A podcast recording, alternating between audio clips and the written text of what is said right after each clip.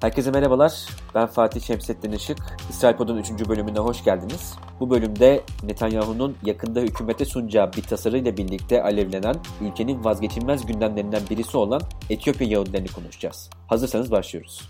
Evet, İsrail'de pazartesi günü hükümet 2000'e yakın Etiyopyalı Yahudinin ülkeye getirilmesini oylayacak. Başbakan Benjamin Netanyahu, Kamu Güvenliği Bakan Yardımcısı Gadi Yevarkan'la birlikte yaptığı bir açıklamada bu tasarıyı hükümete sunacağını duyurdu ve yaklaşık tasarının 370 milyon şekel yani 110 milyon dolar tutması bekleniyor. İsrail ile alakadar olanların da bildiği üzere Etiyopya'da Yahudiler ülkedeki en önemli konulardan birisi. Hatta şu an kabinede ülkenin ilk Etiyopya kökenli Yahudi bakanı da mevcut.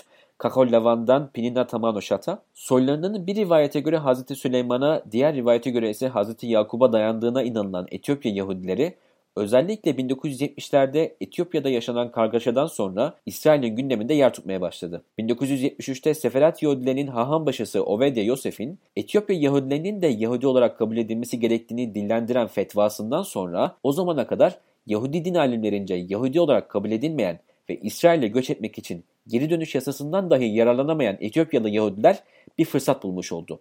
1977'de düzenlenen genel seçimlerle Menachem Begin'in başbakan seçilmesiyle İsrail'de göçler gizli operasyonlarla başladı. Belki de bu gizli operasyonların en tanınmışı şu, Mossad, Kızıldeniz kıyısında Port Sudan şehri yakınlarında altın durumdaki bir tatil köyünü İsveçli yatırımcılar kılığında 320 bin dolara kiralıyor. Burayı Etiyopyalı Yahudileri İsrail'e aktarmak için kullanan ajanlar 1984'te ifşa olunana kadar 7 bin Yahudi'yi İsrail'e nakletmeyi başarıyor. Sonrasında yürütülen Musa ve Yuşa operasyonlarıyla birlikte 8 bine yakın Etiyopyalı Yahudi ülkeye nakledilmiş oluyor. 1990'larda operasyonlar tekrardan hız kazanmaya başlıyor. 1991'deki Süleyman Operasyonu başta olmak üzere 1997'ye kadar yaklaşık 25 bin Yahudi İsrail'e göç etmiş oldu.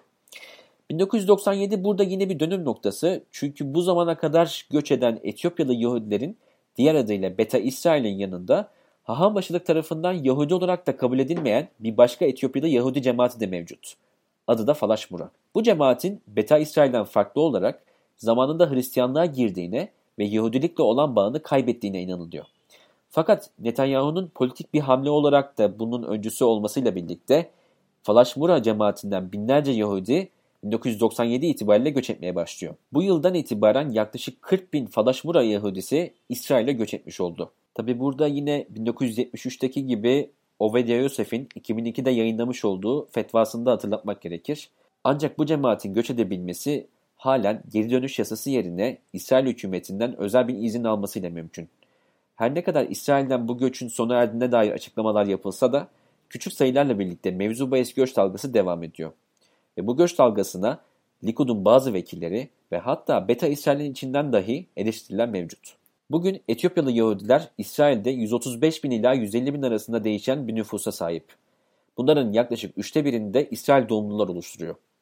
Eğitim seviyesi diğer kesimlerle benzer olsa da halen iş gücüne katılımda en alt klasmanı Etiyopyalı Yahudiler oluşturuyor. Dolayısıyla daha az gelire sahip oluyorlar ve toplumsal eşitsizliğin en bariz örneklerinden biri haline geliyorlar. Yine daha önce Sovyetlerden gelen Yahudiler gibi Etiyopyalı Yahudiler de genel olarak Filistinlerle hükümetin arasında tampon olabilecek Batı Şeria'daki yerleşim yerlerinde ikamete zorlandı. Etiyopyalı Yahudiler denince akla gelen en önemli olaylardan birisi de 1996 yılında patlak veren kan skandalı. Skandal, Etiyopyalı Yahudilerin devlet eliyle ayrımcılığa tabi tutulduğunu gösterdi. Marif gazetesinin haberine göre İsrail Ulusal Kan Bankası siyahi Yahudilere ait kanları çöpe atmıştı. Bu durumu protesto eden öfkeli topluluktan dönemin İsrail Başbakanı Şimon Peres'le görüşmesinden sonra resmi olarak özür dilense de ayrımcı tavırların halen devam ettiğini söylemek mümkün. Evet, İsrail Pod'dan şimdilik bu kadar. Haftaya görüşmek üzere. Hoşçakalın.